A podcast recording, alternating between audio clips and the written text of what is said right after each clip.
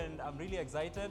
Uh, my name is David Nyoike, and I am married to one Neema Omboy, uh, and it's a joy to be married to her. And, and yeah, she is she is an amazing wife. Uh, we, we just turned uh, six months. We are chasing one, like we are chasing one year, so we're really excited about that. But again, let's appreciate the worship team for leading us also very, very well.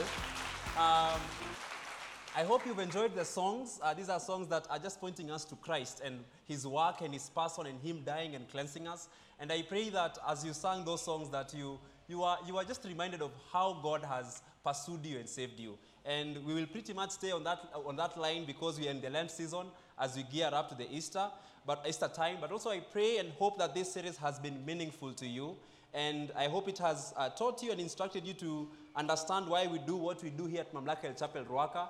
And also, my hope is that these church wise are making you wiser, right? In your knowledge of God, and in turn, they are challenging your commitment um, to our Lord in your personal walk with Him, but also in your corporate participation in this local th- church and also among other saints. So, today we dive into why we baptize. And that's the topic of today. And we hope that we're just going to look at the scriptures and ask ourselves, why do we baptize the way we do?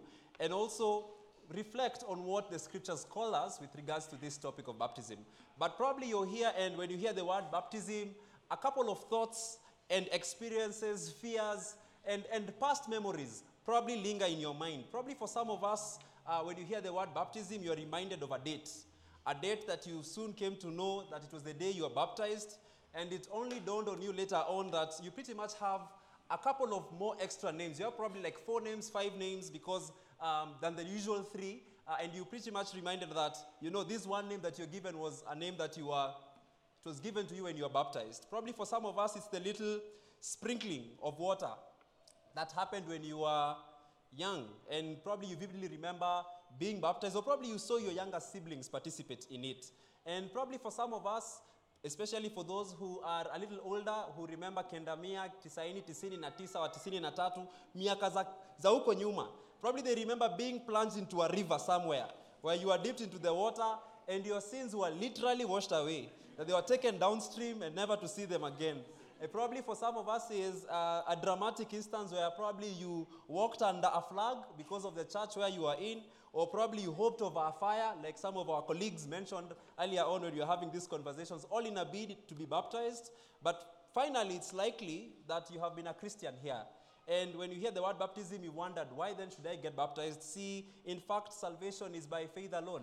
Why, why should we have so much water? Ambayo inapita ile ya basin ile kidogo ya karai pale. Why plunge you deep into the water in a sign of baptism? So when you just think about this whole topic christians worldwide have uh, debated about baptism. They've debated about its meaning.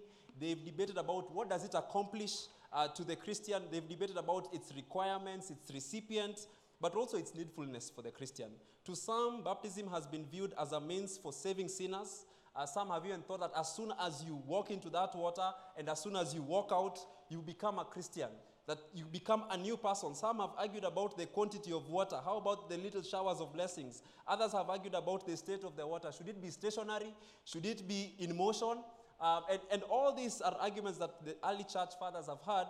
But again, we see the scriptures being very clear with regards to the meaning, the recipients, the mode of baptism for our reflection and participation and obedience. And I hope that today we will kind of pause and, and, and, challenge ourselves and ask then, why then do we baptize and what is the needfulness of it to you as a believer? But also, it's important for us to note that we live in an age where the 21st century Christian thinks on how, when, and to what extent they should exercise their faith. We're able to choose this is how we need to be baptized, this is when we need to be baptized, this is when we need to come to church, this is how we ought to sing. The word of God with regards to preaching is probably either not a, a, a, primary thing in your life as a Christian, and therefore we have to state that the authority of scriptures should take root in our hearts, and hopefully by so doing, participate in what God is calling us to do in this church, but also obey and, and be part of what God is doing here at Mamlaka Chapel Ruaka. So here's the question why then do we baptize? Why then do we baptize? In Matthew 3 1 to 17, we are introduced firstly to a guy called John the Baptist. You can turn there and just open it up. We're introduced to John the Baptist, and John the Baptist comes at the very, very early pages of Scripture. And Malachi is written, and between Malachi and Matthew, there is a silence period where God hasn't spoken. There is like 400 years of silence. And therefore, Malachi 4 5 says this. It says, See, I will send the prophet Elijah to you before that great and dreadful day of the Lord comes. So, by the time Malachi is ending, the Jew in that particular space is waiting to see two signs. Firstly, they're waiting to see a prophet who will come like Elijah, who will prepare the way of the Lord, but also they are anticipating the coming of a Messiah who was to come. And so, what the Jews did, there are those Gentiles who would turn their eyes and come and realize that there is Yahweh, there is a God who's to be worshipped. And the Jews came up with a ritual, or rather a cleansing, whereby these Gentiles would go through this particular cleansing in order to follow the law, in order to be Judaizers and pretty much worship Yahweh. So by the time you're getting to Matthew chapter 3, the whole idea of cleansing and baptism is one that is known to the Jew in that particular space. And let's just read it from verses 1 all through to verses 11. This is what it says. Uh, in, in Matthew chapter 3, it says, In those days, John the Baptist came preaching in the desert of Judea and saying, What? Repent, for the kingdom of heaven is what? Is near. This is he who was spoken of through the prophet Isaiah. And it says, A voice of one calling in the desert, prepare the way for the Lord, make straight paths for, for him. Verses 4 John's clothes were made of camel's hair, and he had a leather belt around his waist. His food was locust and wild honey. People went out to him from Jerusalem and all Judea and the whole region of, Je- of and the whole region of the Jordan. Verse 6 says, confessing their sins, they were baptized with him in what? In the Jordan River. But when he saw many of the Pharisees and Sadducees coming to where he was baptizing, he said to them, You brood of vipers, who warned you to flee from the coming wrath? Verses 8 Produce fruit in keeping with what? With repentance. And do you think, do you not think you can say to yourselves, We have Abraham as our, as our father? Then it says, I tell you that out of these stones God can raise up children for Abraham. The axe is already at the foot of the trees, and every tree that does not produce good fruit will be cut down and thrown into the fire. 11. I baptize you with what? Water for repentance, but after me will come one who is more powerful than I, whose sandals I am not fit to do what? To carry. He will baptize you with what? The Holy Spirit and with fire. His winnowing fork is in his hand, and he will clear his threshing floor, gathering his wheat into the barn and burning the chaff with unquenchable fire. John the Baptist walks into this scene, and the Jews have this idea that, you know what, as we are good, we are stemming from the Abrahamic, uh, we are descendants of Abraham. We are good, and, and, and, and we are therefore worthy of the kingdom that is to come. And John the Baptist comes and says, wait, you guys are not ready for the coming Messiah. And the way for you to prepare that particular way for him to come is to do what? Confess your sins and do what? Repent.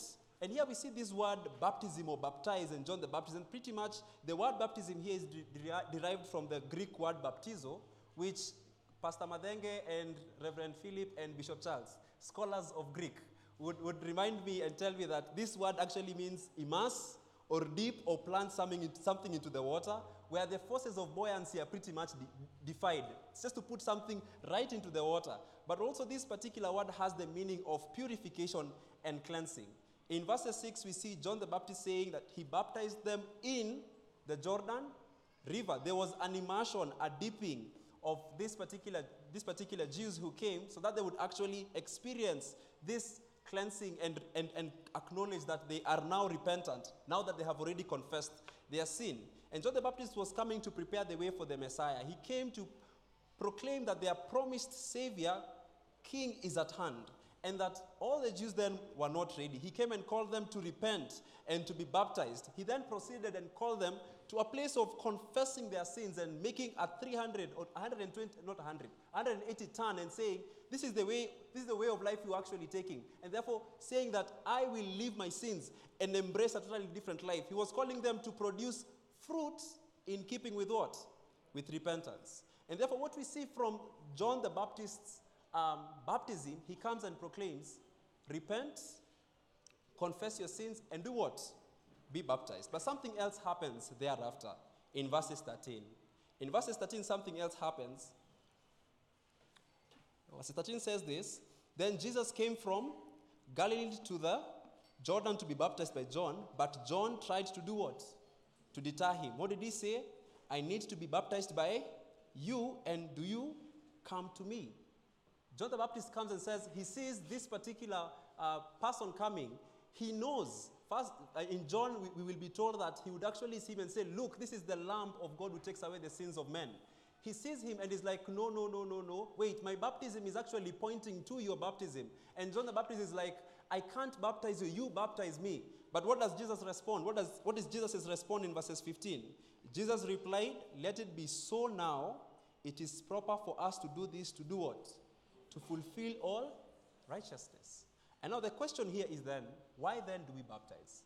The first response to my first point is that we baptize because Jesus modeled this baptism for us. Jesus did model baptism for us.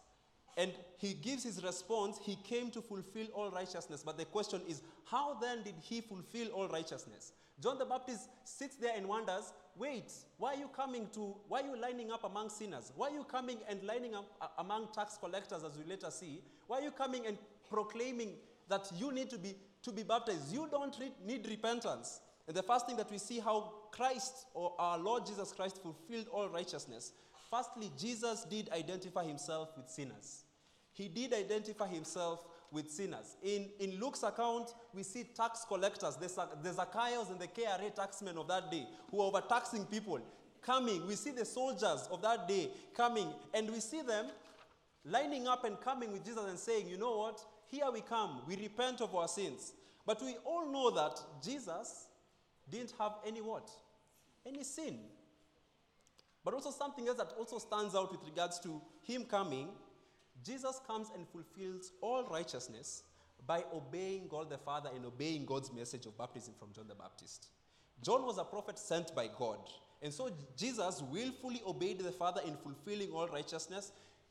Prophet, uh, not prophet, John the Baptist was sent as a prophet to prepare the way. And Jesus is not afraid of identifying himself with sinners he was coming to actually save. And we see Jesus obeying God, obeying the messenger of God, John the Baptist, and saying, I know I don't have any sin, but I will identify myself with these sinners. And it's likely when Jesus was approaching, there were probably a queue, if I was to imagine that, a queue of tax collectors and sinners coming. And probably when everyone was looking at it, they were probably looking at this particular person coming and thinking, this is just like a sinner like us. He's coming to confess his sins. But lo and behold, this was the Son of God confessing sins he had not committed, bearing them as his, as his own, and identifying with sinners. And therefore, what we see, we see Jesus walking through this preparation, through the baptism of repentance by John the Baptist, so that we who have gone astray, you and I, we who are in need of salvation, that later on we would walk in his ways and look to him as the only way to the Father. And finally proclaim that truly, truly, truly, Christ has actually saved us. But something else also happens later on in verses 16 as Jesus gets into the water, and after John consenting, as Jesus is baptized, we see this in verse 16. This is what it says. As soon as Jesus was baptized, he went out of the water. At that moment, heaven was done what? Was opened. Then he saw the Spirit of God descending like a dove and lighting on him. And a voice from heaven said, What? This is my Son, who I love, with him I am well pleased. Here it was clear that everyone thought this was like any other sinner. But behold, something happens, the heaven opened, and it's clear and evident to everyone that wait, the man standing before you is not any other sinner. This is the Son of God. It, making a clear demonstration by God the Father speaking, by, the, by, by God the Holy Spirit landing and, li- lighting on him like a dove, and by this affirmation by God the Father saying, this is my son whom I love. With him I am well pleased. And truly, truly, we can see what Paul will later say in 2 Corinthians 5 21 that truly God made him who had no sin. God made his son Jesus who had no sin for us so that in him we might become the righteousness of God. And secondly, why then should we be baptized and how then, why then also did Jesus point us to this um, ordinance of baptism, we see this that secondly, his baptism pointed to a greater reality. And this greater reality was his death and resurrection. And Christ's dramatization was, a Christ baptism was a dramatization and a foreshadowing of what was, what was to come. That he would be buried and raised from the dead, and that those who believe in his death and his resurrection would actually die to sin and- and be made alive in Christ. We see this glimpse of this in Mark chapter 10, uh, from verses 35. This is a glimpse of, we see these two ambitious disciples, the sons of Zebedee, James and John. They come to Jesus and they ask, Okay, we want you to do something for us. Would you make it possible for one of us to sit on the right and on the left? We can pretty much just stand there in Mark 10, 35 from verses, uh, th- uh, Mark 10, 35 to to 39, this is what it says. Then James and John, the sons of Zebedee, came to him, and they said, Teacher, they said, we want you, we want you to do for us whatever we ask. And then, what do you want me to do for you? He asked. They replied, Let one of us sit at your right and the other at your left in your glory. Verses 38, you don't know what you're asking, Jesus said. You can you drink the cup I drink or be baptized with the baptism I am baptized? 39 in their response they gave they said, We can, they answered. Jesus said to them, You will not drink the cup I drink and be baptized with the baptism I am baptized with, but to sit at my right or left is not, is not for me to grant. These places belong to who? To those for whom they have been prepared. Here we see that Christ's baptism was a dramatization and a foreshadowing of what was to come. We get a glimpse that the baptism here that Jesus was actually saying, you guys, whatever you're asking for is too big a risk. That later on, what we see when he's talking about the cup that he will drink, that points to his death, his suffering. And also, it points, he also says, um, or the, be baptized with the baptism I am baptized with. It points to his death, that he will actually die. The preceding verse, if you look at Mark uh, 10 32, he predicts his death. He says that he is actually going to die and that he will be flogged and that he will he'll actually be killed and three days later he will rise. He gives that as the, the, the, that's the preceding context of what he's particular, particularly talking about here. And therefore, baptism, when Jesus actually got baptized, he was dramatizing what would happen to him later that he would be flogged, that he would die on the cross for our sake, and that he would rise up from the grave on the third day. But the second reason why we get baptized, the first reason is that Jesus modeled this for us. The second reason why we baptize here at Mamlaka Chapel Ruaka, we baptize because Christ commanded us to do so. Christ did command us to get baptized. If you go to the Great Commission in Matthew 28, a text that we all know, we can turn there. In Matthew 28, um, from verses 16, we can open our Bibles or swipe there, and probably a media team will help us with that. It says, Then the 11 disciples went to Galilee to the mountain where Jesus had told them. And when they saw him, they worshipped him, but some did what? Doubted him, which is pretty much our current space. There are some who pretty much have heard about the gospel of Christ, and there are two reactions there. Some choose to worship him as Lord and Savior, the risen King, and others choose to doubt him. But again, in verses 18, it says, Then Jesus came to them and said, All authority in heaven and on earth has been given to who? To me. Then therefore go and do what? Make disciples of all nations, baptizing them in the name of the Father, the Son, and the Holy Spirit, and teaching them to do what? To obey everything I have commanded you, and surely I am with you always to the very end of the very end of the age. Jesus comes and makes this charge to his disciples, and looking at that particular list, we know that God has called us to go. Evangelism here at Mamlaka Chapel would actually say, yeah, there's missions, go and make disciples. The making, we have discipleship here that follow Christ, pursue him, love him with all your hearts. And he says, disciples of all nations. But there's something here that he says, baptizing them in what? In the name of the Father, in the name of the Son, in the name of the Holy Spirit. Here, Jesus ordains baptism as an essential part of discipleship for, the Christian. He says, You, after going and preaching and sharing God's word, after these guys turning their hearts to God and them acknowledging that now they are followers of Christ, what is the next preceding thing that needs to happen? They need to be baptized. All right?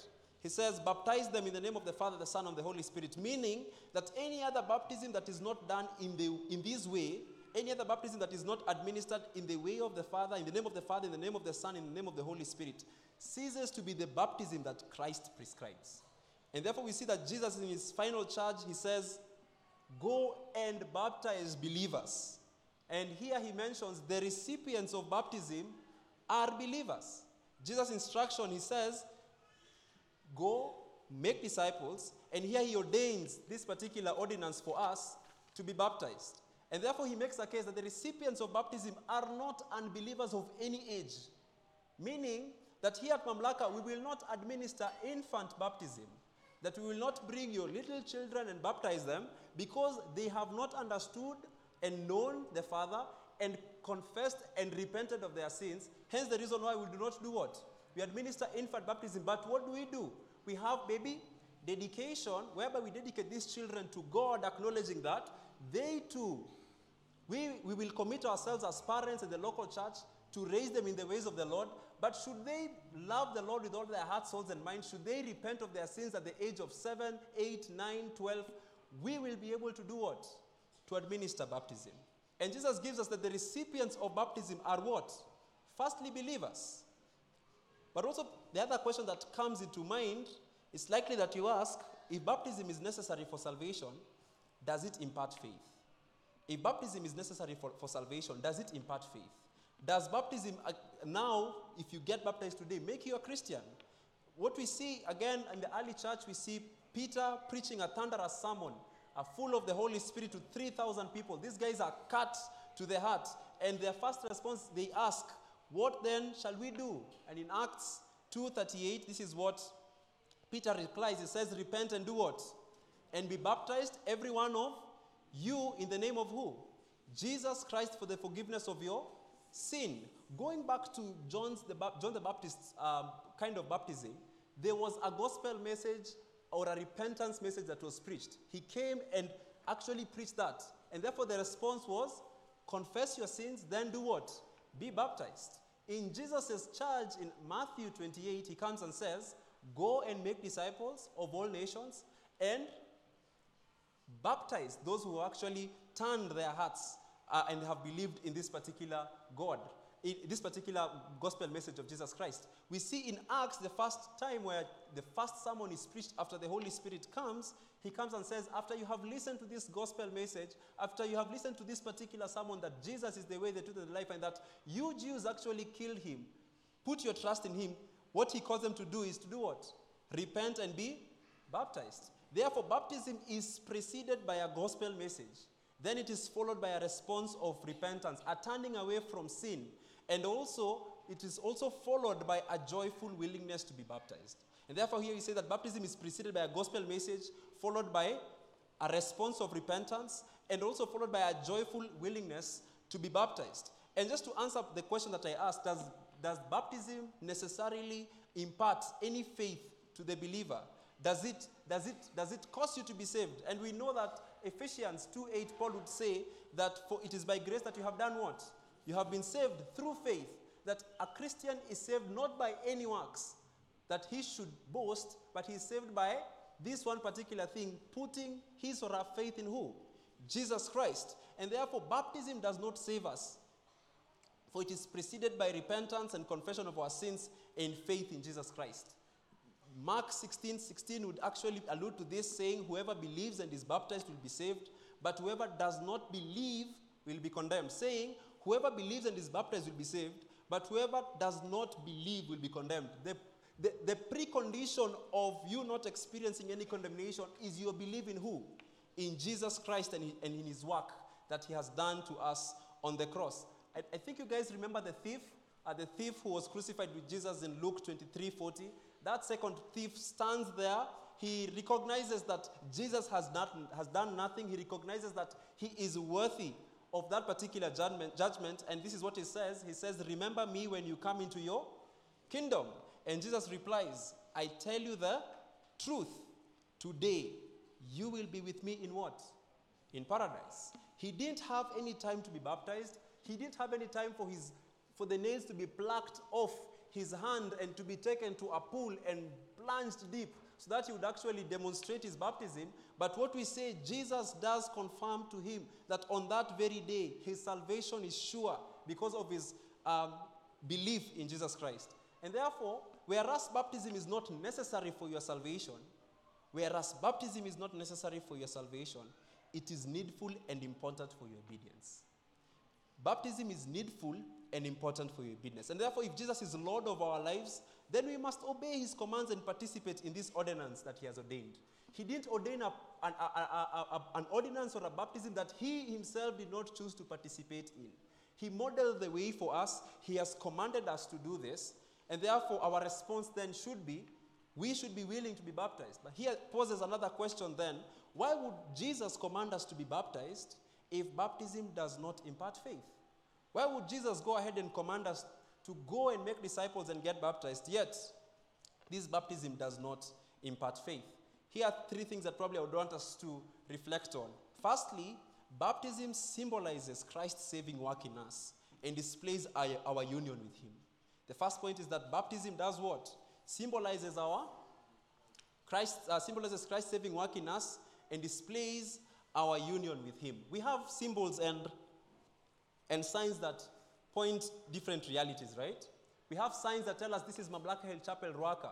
We have symbols like this ring. This ring reminds me and tells me that I am married. It is an outward sign of an inward reality that remains unseen. That I am married and I've pledged my vows to one Neema boy to be my wife. And therefore, should you sing other songs like Ukosi, God, my answer is Hapana.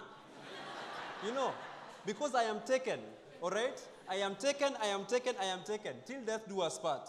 And so is baptism. Baptism does outwardly display an inward reality that remains unseen. It shows that we are, we are now dead to sin and that we are cleansed, we are saved, we are redeemed, and we are made alive in Christ.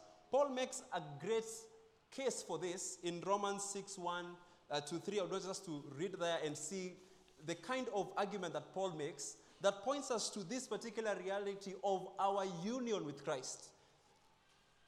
Paul in, in, in Romans uh, 6 argues and starts with a, with, with a great argument. He's, he's, he, asks, uh, he asks, What shall we say then? Shall we go on sinning so that grace may increase? Verses 2 By no means. We are those who have done what? We have died to sin. How can we live in it any, any longer? Or don't you know that all of us who are what? Who were baptized into who? Into Christ Jesus, were baptized into his death. We were therefore buried with him through baptism into death, in order that, just as Christ was raised from the dead through the glory of the Father, we too may do what? May live a new, a new life. Verses 11 down there, if you're to just look at verses 11, it says, In the same way, count yourselves what? Dead to sin, but alive to God in Christ Jesus. Baptism does symbolize an inward reality that God has done. Ephesians 2 would point us and remind us that we were dead in our transgressions. That though we walk in our own physical way, spiritually, before God, without the Holy Spirit turning our hearts to Him, we are walking dead people. All right? And therefore, when we get saved, and therefore when we get baptized, baptism symbolizes what we were before, that first of all we were dead in our transgressions. But also it comes again and reminds us that now that the Holy Spirit has washed us and has imputed the righteousness of God in us, then now when we come out of the water, what happens? We are alive in Christ. And therefore, we show our unity with Christ in his death and his resurrection. And therefore, since baptism does symbolize this union, when Pastor Madenge is baptizing you, he will not sprinkle some little water on your face. Why? Because this does not signify what Christ has done to you. He will take you and plunge you deep into the water with all the strength he, he, he's got. Put you down there, leave you there for a while, right? To remind you that you are dead in your transgressions. Then he will, he will yank you out out of the water with all much strength to dramatize and symbolize that you are dead in your transgression if it were not by the work of God and, and his son dying on the cross and, the, and, and, and also by the power of the Holy Spirit, that you would still be dead in your transgression. And therefore, when you come out of the water, you dramatize, I was dead, but now I am alive. you also signify that I was actually alive to sin, but now I am dead to sin, and I was dead to Christ, and now I'm alive in Christ. And therefore, you will proclaim, like Paul in Galatians 20 say, I have been crucified with who? With Christ. It is no longer I who live, but Christ lives in me, and the life which I now live in the flesh, I live by faith in the Son of God who has loved me and gave himself for me. And therefore, here what we proclaim is that we were once dead in our transgressions and now we've been made alive. That the old self is now gone and buried, and now we have put on the new self. We have put off the old deeds with all its sins, and now we have put on the new self, and we have clothed ourselves with righteousness, and we've clothed ourselves in Christ, and therefore we walk not as sinners, but now much more as who? As saints. And therefore, to the first century Christian back then, here at Mamlaka, we come and probably tell you to change. But in those times, they didn't have any changing rooms. You would be baptized and walk home all drenched. And therefore, the first century Christian, as they walk home, they would be wet, drenched, they would leave marks of water, and everyone would know that this guy is actually a changed man. This particular person has put their, their, their, their confidence and their belief in who? In Jesus Christ, and now they walk in the newness of what? The newness of life. Secondly, baptism displays our union with Christ with other believers. Baptism displays our union with Christ with other believers. Paul continues to say this in Galatians 3:27 to 28. He says, "So in Christ Jesus you are all what? Children of God through faith. For all of you who were baptized into who? Into Christ have clothed yourselves with who? With Christ. Then verse 28 says, There is neither Jew nor Gentile, neither slave nor free, nor is there male and female, for you are all one in who? In Christ Jesus. When you come up here and proclaim that you are baptized, you not only proclaim that you alone have been saved by Christ, but you proclaim that you and you and you and you and you and you, all of us seated here, we praise and say, you know what? God has not only saved me, but actually, God has actually saved us. And therefore, we are united with other believers and we are reminded that there is a God who saves. That He has not only saved me, but has saved each and every one of us, and that our identity has changed, that all our ethnic, social, gender, whatever statuses that we have count for nothing. For now, all of us are in Christ, and therefore we share in the citizenship of another kingdom. And therefore, we call ourselves that now we are believers, we are Christians. And therefore, when we see you, we are reminded that you are my brother in who? In Christ. And therefore, we publicly and confidently triumph this, work, this world and walk in this particular way, knowing that you and you and you and you and myself, all of us are redeemed by the power of our Lord Jesus Christ and the sufficient work on the cross. And thirdly, baptism proclaims the work of God in our salvation, pointing us to the future hope that is to come. That baptism publicly proclaims the work of God in our salvation, pointing us to the future hope that is to come. Romans 6 5 to 10, as Paul continues the same argument, he continues to say in verses 5 For if we have been united with him in a death like his, we will certainly also be united with him in a resurrection like his. For we know that our old self was done what? Was crucified with him, so that the body ruled by sin might be done away with, that we should no longer be slaves to what? To sin, because anyone who has died has been set free from sin. Verses 8 says, Now if we died with Christ, we believe that we will also do what? Live with him.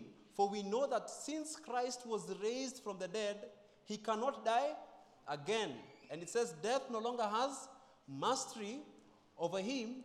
The death he died, he died to sin once for all, but the life he lives, he lives to who? He lives to God. And therefore, when we choose to be baptized and come and proclaim the work of God in our salvation, we are not only united with Christ in his death, but we are even much more united with him in his resurrection. Right now, we acknowledge that firstly, before we were dead in our transgression, Christ has made us alive.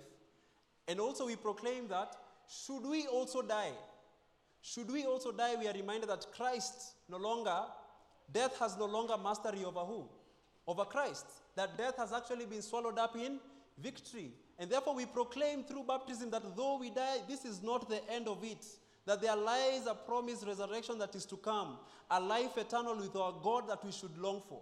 And therefore, as you go down, you acknowledge that yes, spiritually you are dead in your transgression. But should you actually have any physical death and should the Lord call you home, you realize that death has not won because Christ has won it all for us. He has given the final blow on death, sin, and the grave. And therefore, as you get into the water, you are reminded that there lies a blessed hope, whereby when the trumpet does sound in the last day, you will not, you will not just stay there, but you will, you, will, you will be raised up, right? And you will experience the resurrection of that particular time. And therefore, while Holy Communion points us to Good Friday, his body being pierced, his body being broken for us, Baptism points us to Easter Sunday. It points us to Easter Sunday that he is a victorious ruling king. It points us to his triumphant um, victory over sin, death, and the grave. And it reminds us that Jesus has actually won it all for us. But also, finally, something else happens. Remember when Jesus was, get, was being baptized, we saw the Son being present, right? We saw the heavens opening and a dove actually lighting on him um, that's the, the Son, that is the, uh, the, God, the Holy Spirit, uh, landing in form of, of, of a dove. We also see God speaking. So is with us when we come and, and, and get baptized. When we get baptized, we also make a public witness and praise God. We raise a triune praise to God. Because you're being baptized in the name of the Father, the Son, and the Holy Spirit, as we go down and come up, we come and praise God the Father. We say, Thank you, God the Father, for your redemptive work. Thank you for pursuing me and sending your Son. Thank you for loving me. Thank you for being a God who is rich in mercy. Thank you for demonstrating your love for us. But our praise doesn't stop there. It goes to God the Son. We praise God the Son. Thank you for dying on the cross and bearing our sin and wrath and rising on the third day, uh, rising on the third day thereafter. And also, our praise doesn't stop there. It goes to we praise God the Holy Spirit, saying, Thank you, precious Holy Spirit, for convicting and effecting change in our hearts and being a seal of the guaranteeing deposit that is to come. The Bible points us to the reality that baptism is not a minor issue. It, uh, it is a necessary ordinance precisely tied to the display of the gospel and the saving work that Christ has accomplished for us in his death and resurrection. And therefore, the other question that probably we can pose then, what shall we do? Like the Christians after Peter's sermon, probably the question is, what then shall we do? And the first thing I can tell you, my application is just one repent and be baptized. To you who belong to you probably who have you belong into the category of you have been a christian for a while you, you are like the ethiopian eunuch and you're asking what is hindering me from getting baptized? The pool is ready the sun is out pastor madenge is here. Sign up at the end of the service and be baptized and get baptized. Probably to you who has held on to your infant baptism or any other baptism that meant nothing to you and now you are saved by grace through faith, and you hold on to the promises of God, knowing that God has actually rescued you from the shackles of sin. Get baptized. Sign up at the end of this particular service and join a class starting next week and get baptized. What about to you who is ashamed of the gospel? To you who has known what baptism is, but you have disobeyed the command of Christ willfully, you are willing to enjoy the benefits of salvation in closed doors, and yet you do not want to make a public declaration of what Christ has done to you. You're not willing to come and identify yourself publicly with Him. Cut off that disobedience, confess your sin, and do what? Get baptized. But it's likely that you're here and you are an unbeliever. You fail on the minimum threshold of getting baptized. You do not have you do not have uh, hope in God, you do not know the Lord, you have not submitted yourself to Christ, you know very, very well that you have not put your faith in Christ, you have not repented of your sin. My prayer to you is that the Lord is calling you, that He is willing to actually t- change your, your heart of stone into a heart of flesh, that He is willing to actually rouse you up from that death, that spiritual death, and finally un- unite you in this particular faith. He's willing to save you today. Do not harden your heart. And my prayer to you is that one of the greatest application you can make out of this sermon, repent, repent, repent. Turn to the Lord today and be baptized. But finally, probably you're here and you are baptized. You proclaimed Jesus as Lord and Savior. My prayer is that you would walk in the confidence that God has given you, that you would live out your life for the glory of God, that you will not be ashamed of this gospel, for it is the power of God unto salvation, that you would walk this journey acknowledging that Jesus is the way, the truth, and the life, and that your life and conduct will mirror that of a disciple who follows Christ. And therefore, the very, very end, my prayer is that as you get baptized, as you walk in your particular walk of faith this coming week, remember that the Lord loves you. Remember that the Lord cares for you. Remember that God gave us His Son, Jesus Christ, to die on the cross for us, that we should live likewise and do that which He has called us to do to the praise of His, of his glorious name. May the Lord bless you all and keep you.